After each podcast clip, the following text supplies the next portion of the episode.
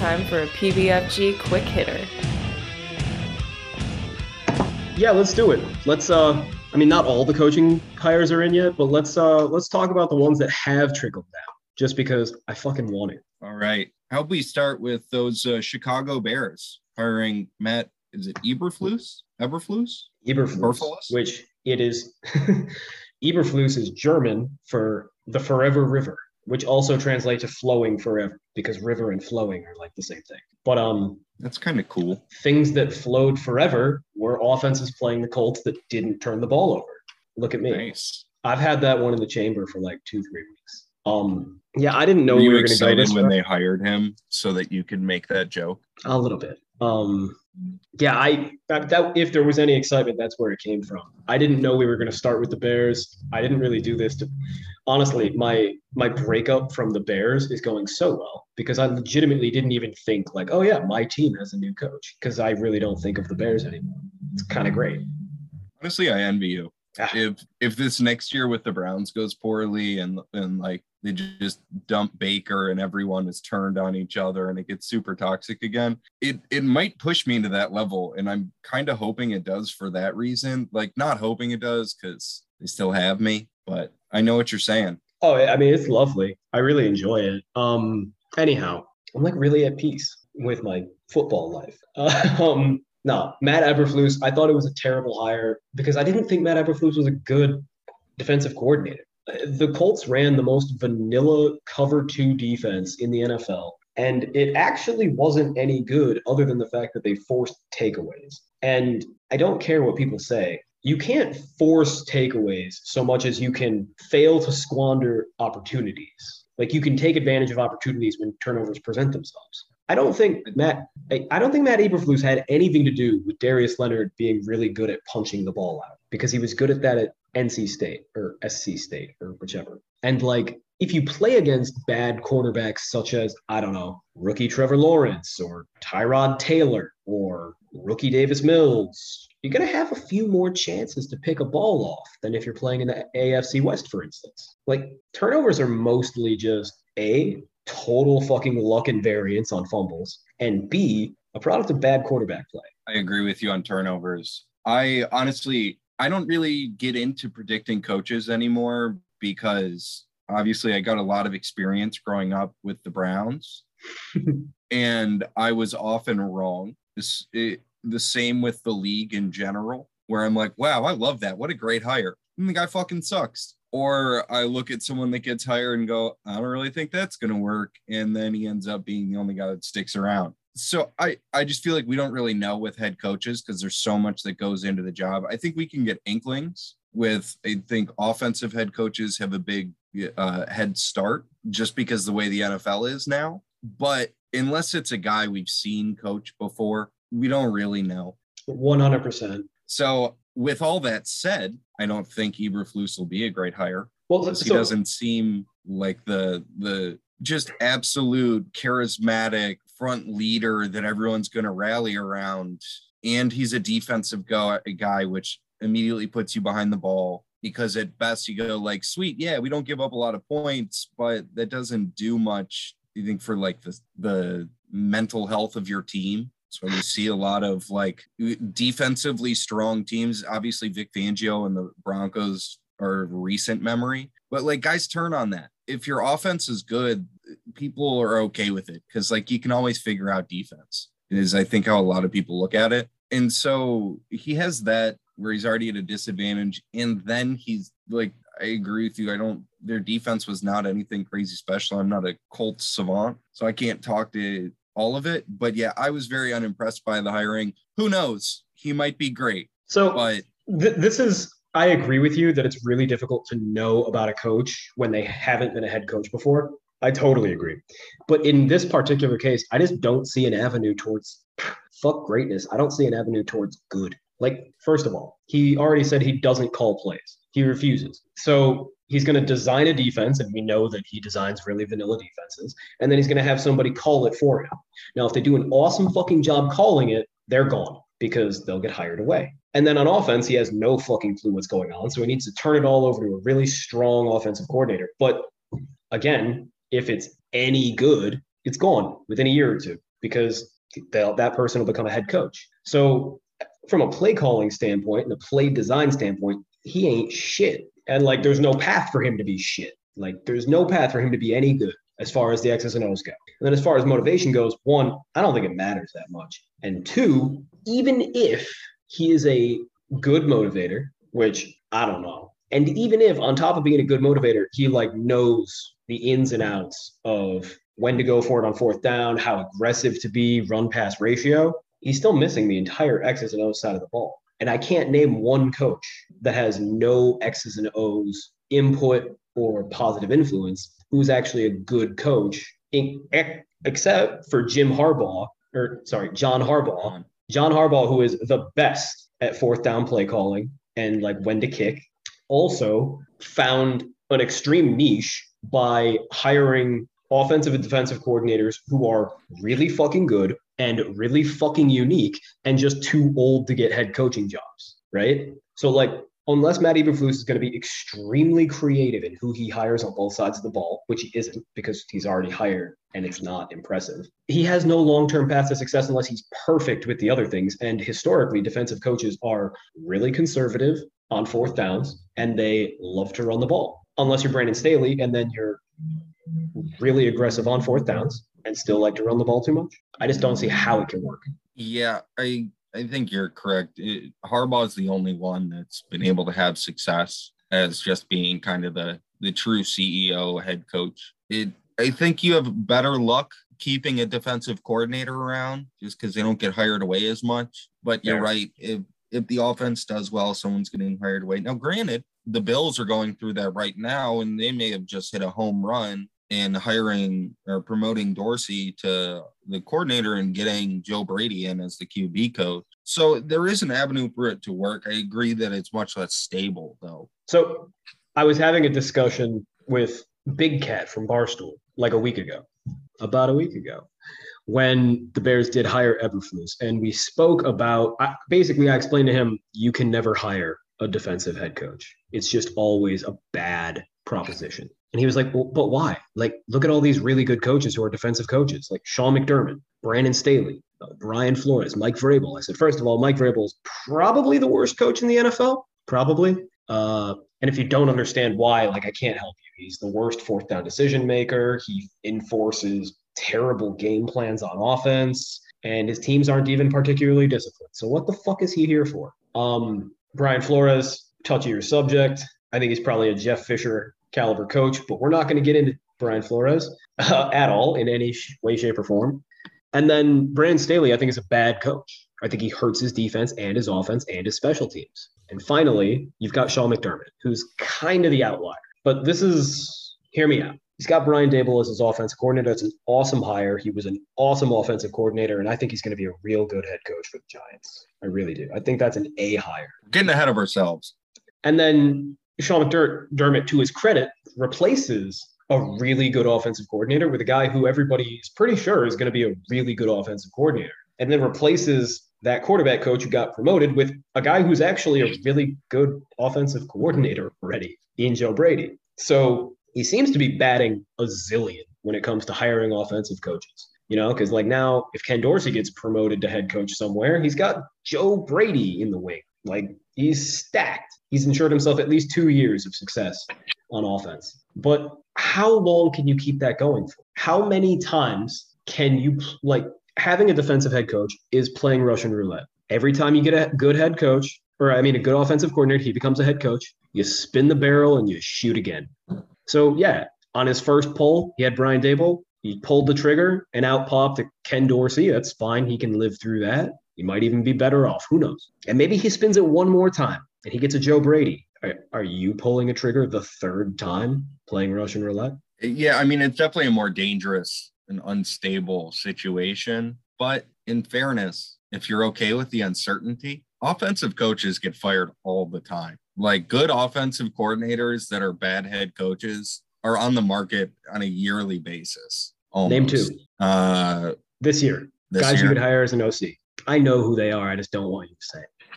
Well, now now I'm on I'm under pressure. This year alone, you could hire Matt Nagy and Bill O'Brien to be your offensive coordinator, and you've got a very good offensive coordinator right there. Um, granted, you hire Bill O'Brien, he's gone in a year because he will be a head coach. Likely, but this is what I'm talking about. That there are recently disgraced offensive play callers that are very good offensive play callers that are recently fired because they were bad head coaches or didn't have a successful enough run as a head coach. And you can keep picking and popping. Guy lasts for a year or two. Again, it's unstable. I wouldn't want to go through with it, but you can do it. There is a way. And there's also a way to never have to pay a quarterback on his second contract by just continually drafting dudes in the first round and hoping you hit. And I think it's a similarly risky proposition. But I also think you get the downside of, let's say, let's say every year you stream offensive coordinators like that and you just you nail it. You know, last year you would have gone and gotten Joe Brady. He leaves, and then you go and get Matt Nagy this year. And then the year after that, you go and get, you know, who's going to be fired. I don't know who's going to be fired. Cliff. Cliff Kingsbury. Boom. You get Clint. And so that's three years in a row of really good offensive play designers and play callers. Well, they're, they all run really different fucking offenses. And you're changing your offense every year. You've seen firsthand with Baker Mayfield that that can sometimes not be so cool. One might even say it could hinder your team's performance and development. You know, you have a point there. I feel like we've covered the the issue of hiring a defensive head coach. Yes. Do you want to go to some teams that hired offensive head coaches, namely Yes. all of the other teams? yes, I do. So we'll, we'll just keep going alphabetical order here. Uh, the Denver Broncos hired Nathaniel Hackett away from the Green Bay Packers, hoping for a little Aaron Rodgers connection. Yeah. So I think the only way to make sense of this hire is if you're hoping that Aaron Rodgers loves Nathaniel Hackett enough to follow him to Denver. And all reports are that they are good friends. Um, but I, th- I think that would be so hilariously ironic because Nathaniel Hackett is, I don't think he's a good play caller. Like every year that he's called plays in the NFL, and it's happened three times, he's led the league in both rushes and run percentage. So this dude is an offensive Mike Vrabel. And people like to point to like, oh, but he took Blake Bortles and the Jaguars to the playoffs. And it's like, well, it's not like Blake Bortles was particularly productive. They just had a really good defense and got kind of fucking lucky. Like Where where else has he been the offensive coordinator? Uh, Jags, Jags, and All right, Okay, so we so did a little that- research. no, fuck you. I was gonna say Nathaniel Hackett called plays in Jacksonville and with the Buffalo Bills in 2013 and 14. Now you can talk. so I brought up that these were all Doug Marrone head coach teams, and maybe Doug Marrone was pulling a Vrabel and saying, "Hey Nathaniel, you got to run the ball 35 times a game." Also in Buffalo, he had EJ Manuel, so I understand why they ran the ball. But go Okay. ahead, tell me why I'm wrong. While we were not recording and we were doing the research, I was just about to say, no, fuck you. Here's why you're wrong. Yes, Nathaniel Hackett called plays for Doug Marrone in Jacksonville. And yes, he called plays for Doug Marrone in Buffalo. But do you know what he did before that? What did he do before that? he called plays for Doug Marrone at Syracuse. So you can't tell me, oh, this is just Doug Marrone like handicap, like kneecapping his play calling. When this dude has literally only ever been in the NFL aside from two years with the Packers because Doug Marrone wanted him there. He is Doug Marrone's handpicked dude that he brought with him every fucking place he went. Do you think there's a reason for that? He might just be really good at following orders. Well, people who are really good at following orders typically aren't very good at giving. I was about to see a great uh, quality for a head coach.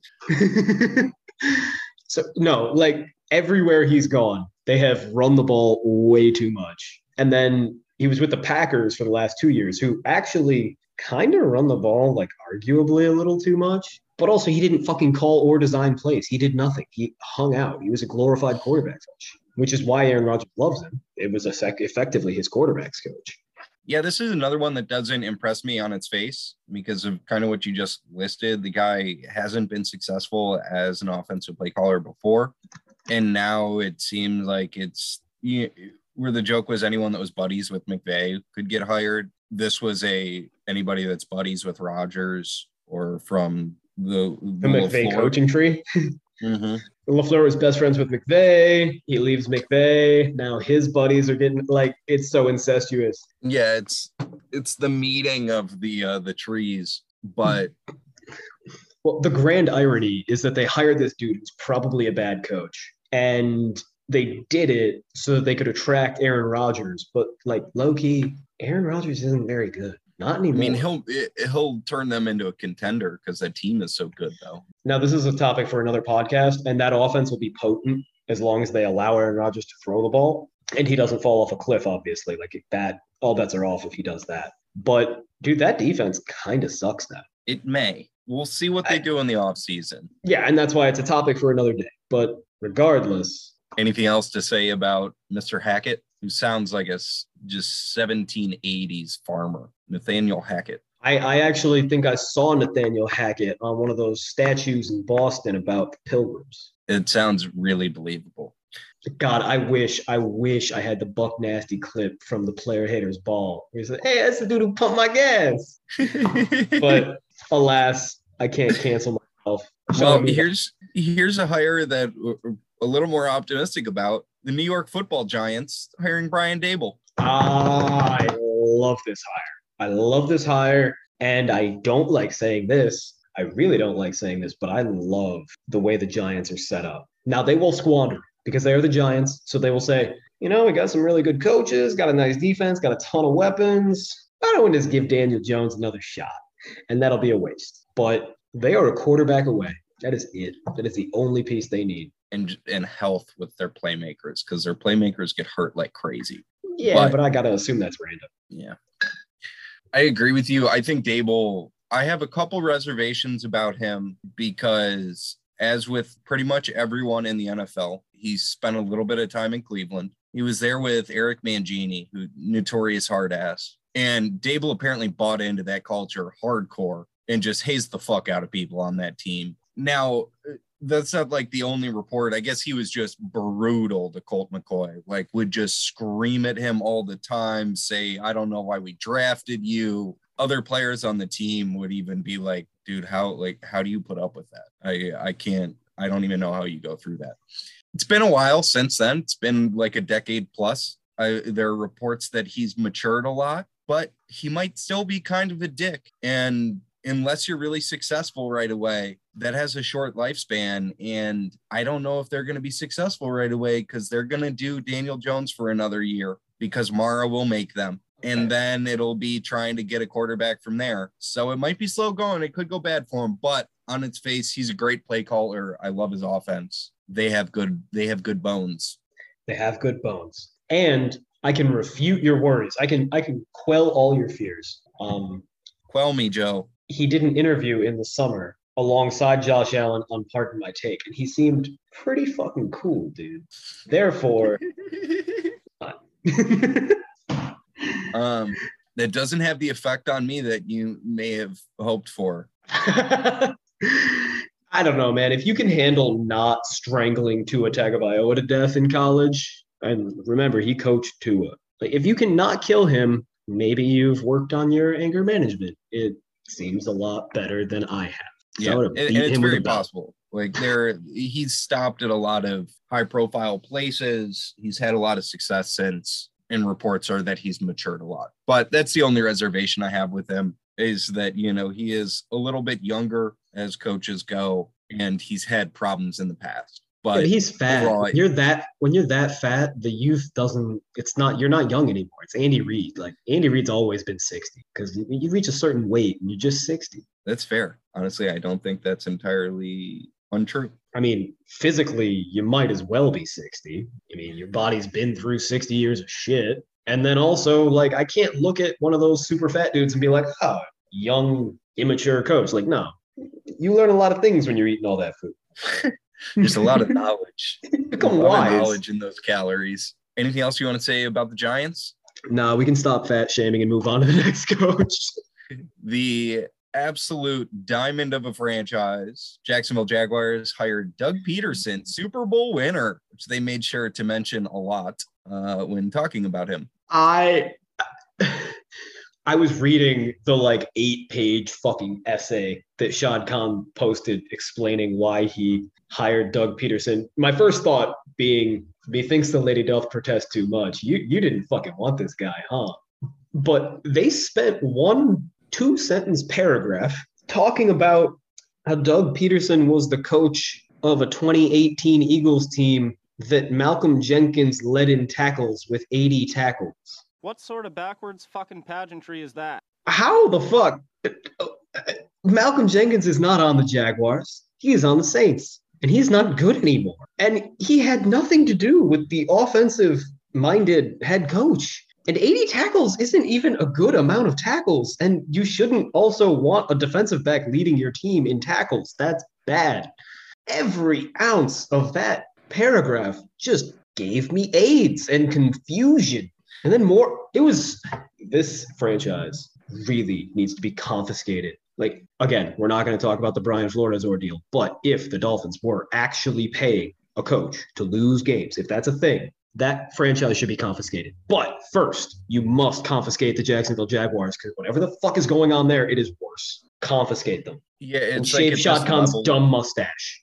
this level of ineptitude is almost more worthy of punishment than gross malpractice. If okay, so Occam's razor is never blame evil for the work that stupidity will do, right? I don't think stupidity can do this. work. This is I have never seen stupidity do this much work for these many years. It's been in our lifetimes, we've never seen Jacksonville be like particularly not a disaster. They- They've had a couple years. You know, they had that one year when uh, they knocked Brady out, or almost knocked Brady out. They lost. Uh, and then they had some some years of David Garrard They had one year of David Garrard. and MJD. They had one year of that working. Yeah, I mean, I agree with you. They've kind of been a, a dumpster fire eh, my entire life. I, I don't disagree that Shad Khan is a very bad owner. I don't think that he's purposely bad. I think he just doesn't really know what the hell he's doing. I really don't understand how he became. I've, I've, have I told the story on the podcast of the man that I met that is a millionaire that was like, oh, Shad Khan, he's a smart man. He'll figure it out. I don't know if you have. I was sitting having a beer. No, I was not having a beer because I was in high school. We're going to scrub that from the record. No, I'm not naming any names. So I was having a beer at my, my sister was having a play date with her friend. I was picking her up. I was having a beer, talking to the girl's dad, right? And we were having a conversation. He's a millionaire. He lives on the north side of Chicago and he went to Northwestern. And therefore, he had become tight with Shad Khan. They were like old buddies. Uh, Shad Khan being an Illinois guy. Um, and I was saying how the Jaguars are really fucking up. I can't believe that they're sticking with Blaine Gabbert. He's so fucking bad. And their new uniforms are hideous. And they keep on talking about moving to London. This is all a disaster. And he said, Oh, don't worry about it. Shad's one of the smartest men I've ever met. He, he'll get this figured out. Look at how much money he's made. He's a billionaire. And he started as a car parts salesman. He'll figure it out. And I thought, I don't fucking think so, but maybe I don't know as much as this 60 year old millionaire. I am only 16 for what it's worth. But no, it turns out I was fucking right. And that millionaire was a dumb shit. And that billionaire is a dumber shit. And that 16 year old kid, he's got something going on in his head. Because Shad Khan has only gotten worse. Yeah, they've they've only gotten worse, and he just continues to go down the rabbit hole. It, it seems like someone that because they've had so much success in the past, they can't like wrap their head around that they suck at this. Yeah. It, I feel like honestly, it's what the Panthers are going to go through with Tepper, Yeah. who came in like crazy gung ho and like I'm getting a football guy in here and all this, and they're a fire, and it's only going to get worse until Tepper like kind of realizes what's what. I mean, the Haslams went through it in Cleveland, where when they first came in, they were meddling like crazy and were all involved in chasing hot names and everything. And it was a complete disaster. And once they kind of reeled back and took their hands off the reins a little bit and just like let people involved in sports make decisions, things got at least better. And I think it's the same thing in Jacksonville, where he's apparently very smart and capable in other avenues, but he is an idiot when it comes to football or trying to build a professional team or getting the right people in to build a professional team. Or choosing a style of facial hair. Well, yeah, honestly, I think his mustache is glorious, but You can't have that mustache when you're also an utter and complete failure in all of your public facing endeavors. well, he's a billionaire, so I feel like that's exactly when you can have that mustache. He owns a failing soccer team and a failing football team. A billionaire with a B. He's got a yacht. He does have a yacht. like he he can just literally light money on fire for the rest of his life and he will still have a much easier avenue to happiness than me even if both of his teams are forever the worst team in the world That is so pathetic, but it's utterly true. Yeah. Okay, well, they are a tire fire. Doug Pederson was a bad coach. He'll probably continue to be a bad coach, and it might not matter because it looks like they might get Matt Nagy to be their offensive coordinator, which guarantees them at least one, probably two years of good offensive football and Trevor Lawrence developing, or even if he doesn't develop, because development's a little bit of a crock, he'll at least show enough that the public will get off his back and let him continue trying to play football, whether it be in Jacksonville or somewhere else. yeah i think if they get matt nagy that's a whole other thing because i think he's a good play caller Yeah. and doug pederson is very good at he just lets his guys work and it's to his detriment when he picks the wrong guys but if he gets the right people in there it can go really well i mean eagles did win a super bowl because he put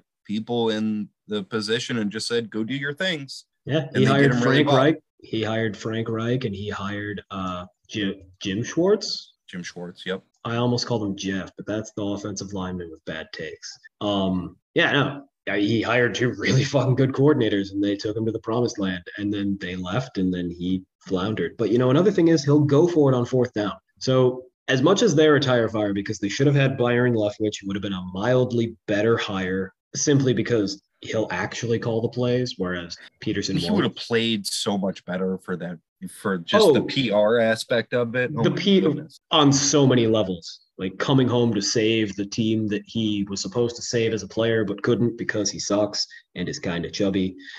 And then, like, you know, the Brian Flores aspect of things. And frankly, just the fact that everybody wanted him and it looked like he was going to come. And then they failed because they wouldn't get rid of the shitty GM who's fired four head coaches in his last four years as a GM. Yeah, that's the other reason why they're still doomed, even if Pederson assembles an amazing staff, is that Yeah, Trent they won't- they won't get is- good players. yeah, Trent Baalke is the GM or however you say his name, and has the ear of the owner. Somehow. I, I- I- apparently Baalke is the type to meddle too, because apparently the story is that he picked every coach on Urban Meyer's staff last year. Urban Meyer did not get to pick his staff.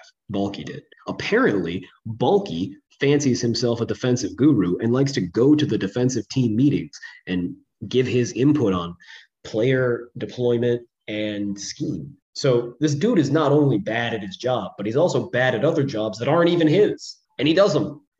It's bad. yeah, it's not good. I've heard very, very bad things about him. I I don't have reason to disbelieve when they're this prevalent, and they're they're going to be in a tough spot until Shad Khan takes a step away and they get an adult in the room. No, you know what's going to happen is he's going to hand it all to his son Tony, who's an even bigger fucking idiot, but who likes analytics. He doesn't do them or like know what they are, but he says analytics a lot, and so he will hire some fucking doofuses like Evan Sharp or something, and then they will or Evan Silva, Warren Sharp, the idiots on Twitter who are like, oh. I know how to be a coach. Don't run the ball on first down. It's like, well, you're right, but also you don't know anything else. And notoriously, billionaire sons are much sounder of mind than Yeah, the, that's uh, that's.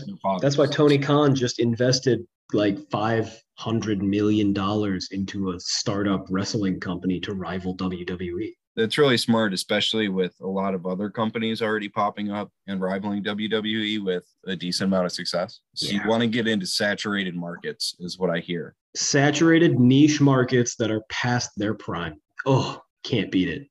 Well, I think we've spent entirely too much time on the Jaguars. Uh, yes, let's talk just about, like Shad uh, Khan has. another team with wonderful ownership. The Las Vegas Raiders hired Josh McDaniels away from the Patriots. I actually love it. I love it on a bunch of levels. First of all, I love it because Bill Belichick has lost his crutch. However, I mean, like it looks like they're going to get Bill O'Brien, who is a very, very good replacement, probably about the same caliber of coach.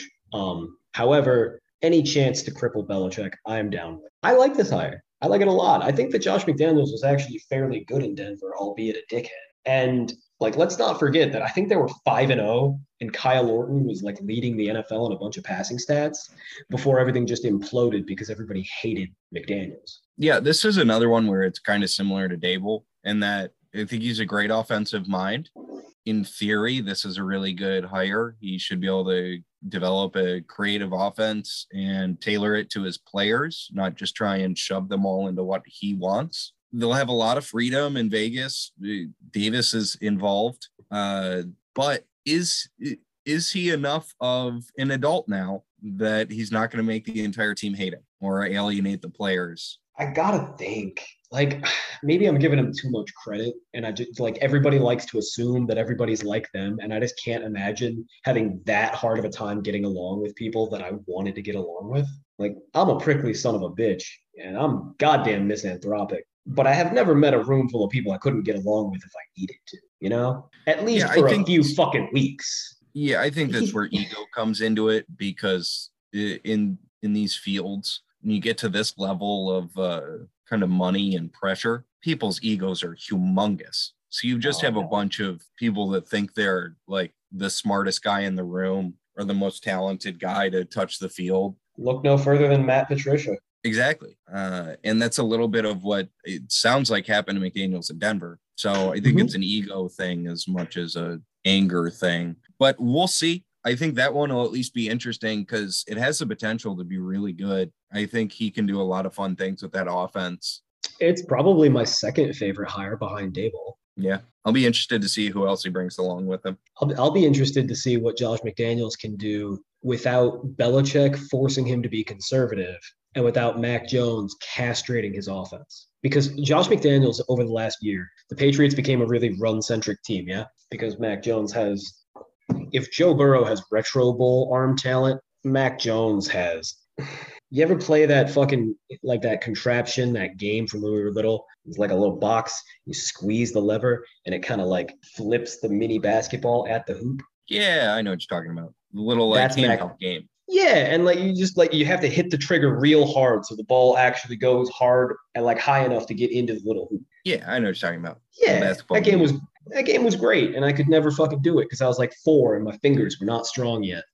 Um, that is Mac Jones' arm. That level of velocity, that little ball barely making it up to the hoop with a five year old like squeezing. It is trigger. very weak.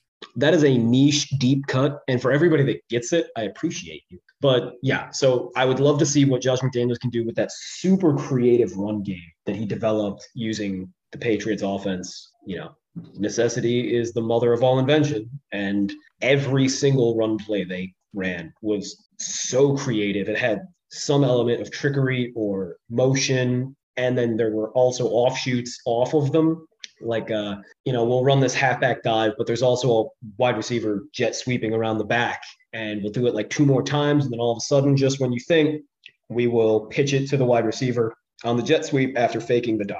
Just genius shit like that. Um, you know, and now he'll actually be able to throw again, which we know he has a propensity for. Now he wasn't a great offensive coordinator with the Rams and Sam Bradford, but that might be because Sam Bradford is Sam Bradford. Yeah, it's very limited, very limited options with him. But I don't I don't know. I think it could be interesting. Like you said, he's got creative offenses and he seems to tailor well to the talent that he has, which I feel like is a big step for a lot of coaches because a lot of them come in and go, Oh, I run this kind of offense or I run this kind of defense and we're gonna make it happen. And it normally leads to the team sucking for a year or so or just underperforming. But I also think I, I think that the problem that's gonna, the Raiders are going to have is they're going to stick with Derek Carr. And as good as McDaniels is, he's not going to be significantly better than Jon Gruden as a play caller because there's just not a lot of room to be better while you have Derek Carr. And like the upside is you don't get the emails of Jon Gruden and you don't get the head scratching first round picks of Jon Gruden, but you might get the Tim Tebow first round pick of Josh McDaniels. I don't fucking know. I hope not, but I don't fucking know. So like there's upside for him to be a better version of Jon Gruden, but it is limited. And I think that's kind of just where the Raiders cap out right I agree with you because I I think there is Derek Carr is also in that Kirk Cousins level. Yeah. Of he's he's solid. You can win games with him. He'll put up good stats. He'll hit some big throws for you, but he's just too often not good enough. But I think they'll be fine with McDaniels. They'll have a productive offense. And I mean, Gruden's biggest downfall was the defense was just such a fucking mess. Obviously, the emails were the biggest downfall, but his biggest football related downfall was the defense was such a mess. Well, unless you want to consider the fact that he took full control over the first round picks and he turned like 10 first round picks into one or two players who belong in the NFL. That yeah, that was a, a large misstep as well. And like two or three of them that will probably die in prison. Not a great track record. McDaniels can't do much worse. And maybe I have they even talked about their structure is because they brought the other dude from New England with them, didn't he? To be the yeah, GM. I'm not yeah, I'm not sure. Like if a coach and a GM come as a package deal, that could tell me one of two things. It could tell me if the coach really trusts this GM and he's going to keep his hands off, or it could tell me this is his pawn and he's just bringing in his fall guy. exactly like Gruden did with Mayock. Precisely. But we'll have to see what happens in Vegas. It definitely won't be boring, and I'm excited for it. We can get to the last filled position with the Minnesota Vikings hiring Kevin O'Connell, who I will admit I know next to nothing about. I'm excited about this one. Um, it is my second or third favorite hire. Daboll's first, but I might like this more than McDaniels. I think I like McDaniels more because it's a little bit more predictable. There's a little bit less guesswork. But this uh this Irish feller, this O'Connell man, his pedigree is nice. First of all, he was in the NFL for four years, uh, and he was absolutely no fucking good. Bounced around to a ton of fucking teams, and bad quarterbacks who keep on hanging on. I love when they become coaches because they didn't have the talent to just play football. They had to actually like know what was going on. They had to be hard workers. They had to be diligent, and frankly, their favorite plays were the ones that they found easiest to succeed on. If I'm, let's say I'm Aaron Rodgers, my favorite play is probably going to be something that's really hard to execute, but fucking devastating when it does, right? Like some kind of 35 yard, like out pattern, right? Like not a lot of people can do it, but if you can do it, it's fucking killer and it looks cool too. If I'm Kevin O'Connell and I have no fucking arm and I'm kind of small, I really love the plays that are easy to complete. Just get me the first down. So that's what that's a large reason why bad quarterbacks tend to make really good coaches. Well, Kevin O'Connell quit being a quarterback in 2012 and immediately went into coaching. He was the Browns quarterback coach in 2015 for one year. Was Everyone has worked in Cleveland. who was the offensive coordinator in Cleveland that year?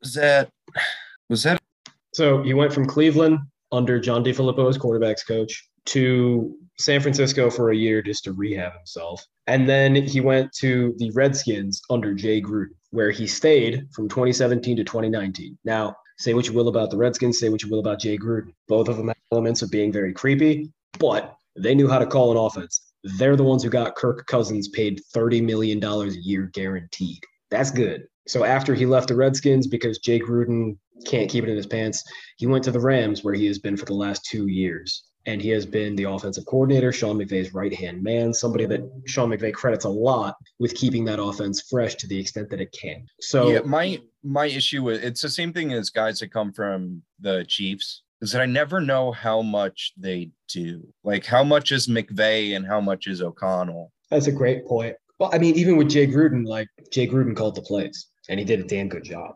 So I don't know how much Kevin O'Connell, like if Jay Gruden's calling the plays and he's doing a really good job, I don't know how I can give Kevin O'Connell any credit for being the offensive coordinator. However, I do know that if two different good offensive play callers have decided that they need to keep this guy around them, there's a decent chance that he knows what he's doing, a la Matt LaFleur, a la uh what's his Kyle name? Shanahan. Kyle Shanahan, a la possibly even this fucking Mike McDaniel guy. Yeah. Like to the extent that Mike McDaniel is a decent hire, this is a better one. Because Mike McDaniel has been kept around one dude and he has been the run game coordinator and has not called plays. Whereas this dude actually made it to the NFL as a quarterback where he proved he sucks, showing that he must have something going on up in his head. And then two different really good offensive play callers kept him around. So I don't know. Both of them could totally fucking suck, but both of them are probably at least decent. And this one seems to be the better one.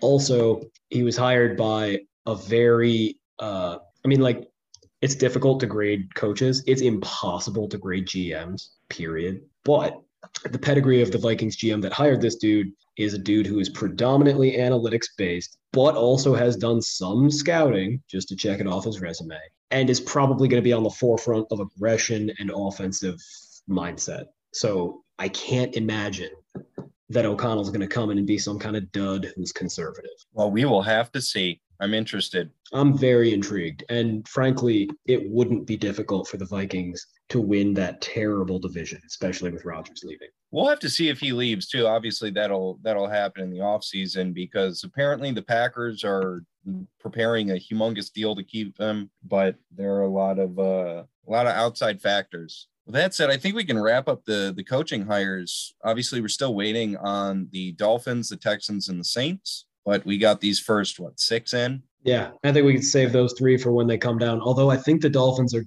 definitely hiring Mike McDaniel. It seems like that'll be interesting if if that's what happens, but we'll get to that when it happens.